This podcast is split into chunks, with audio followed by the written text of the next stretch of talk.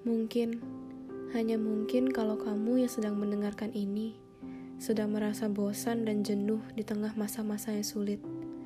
Masa-masa yang sama sekali tidak pernah terpikirkan akan terjadi, bahkan dalam waktu yang tidak disangka-sangka. Tidak ada persiapan, semua tiba-tiba berubah. Kamu yang dulu bisa bertemu siapa saja, ke mana saja, melakukan apa saja, sekarang diharuskan untuk membatasi semua itu. Ya, saya tahu rasanya. Mungkin kaget dan rindu akan kehidupan kemarin. Rasanya baru kemarin, tapi kok sangat berbeda ya. Terus kamu bertanya, sekarang mau ngapain? Biar saya beri sedikit dorongan ya. Kalau kamu bosan dan tidak tahu harus berbuat apa, cobalah mencari hal-hal baru yang belum pernah kamu lakukan sebelumnya. Seperti memasak menu baru, mempelajari saham, membuat video di TikTok. Percaya deh, semua itu bisa membuat hari-harimu terasa lebih produktif dibanding kamu tidur-tiduran sambil mengeluh tentang kondisimu.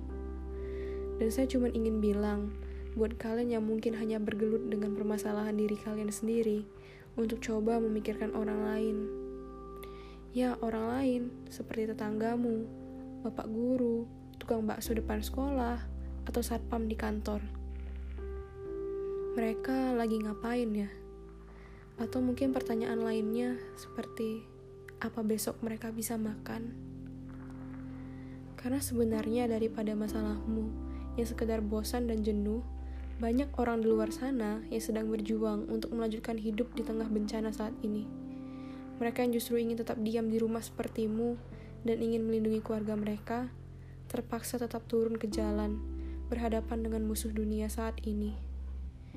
Ya mau bagaimana lagi? Kalau saya nggak keluar buat kerja, anak istri besok makan apa? Ujar bapak angkot. Yuk, mari bersyukur.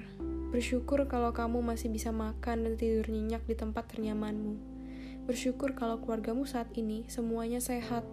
Bersyukur bahwa kamu bisa bekerja di rumah dan tetap mendapat gaji, sebab tidak semua orang seberuntung kamu. Maka dari itu, yuk lakukan hal yang lebih positif.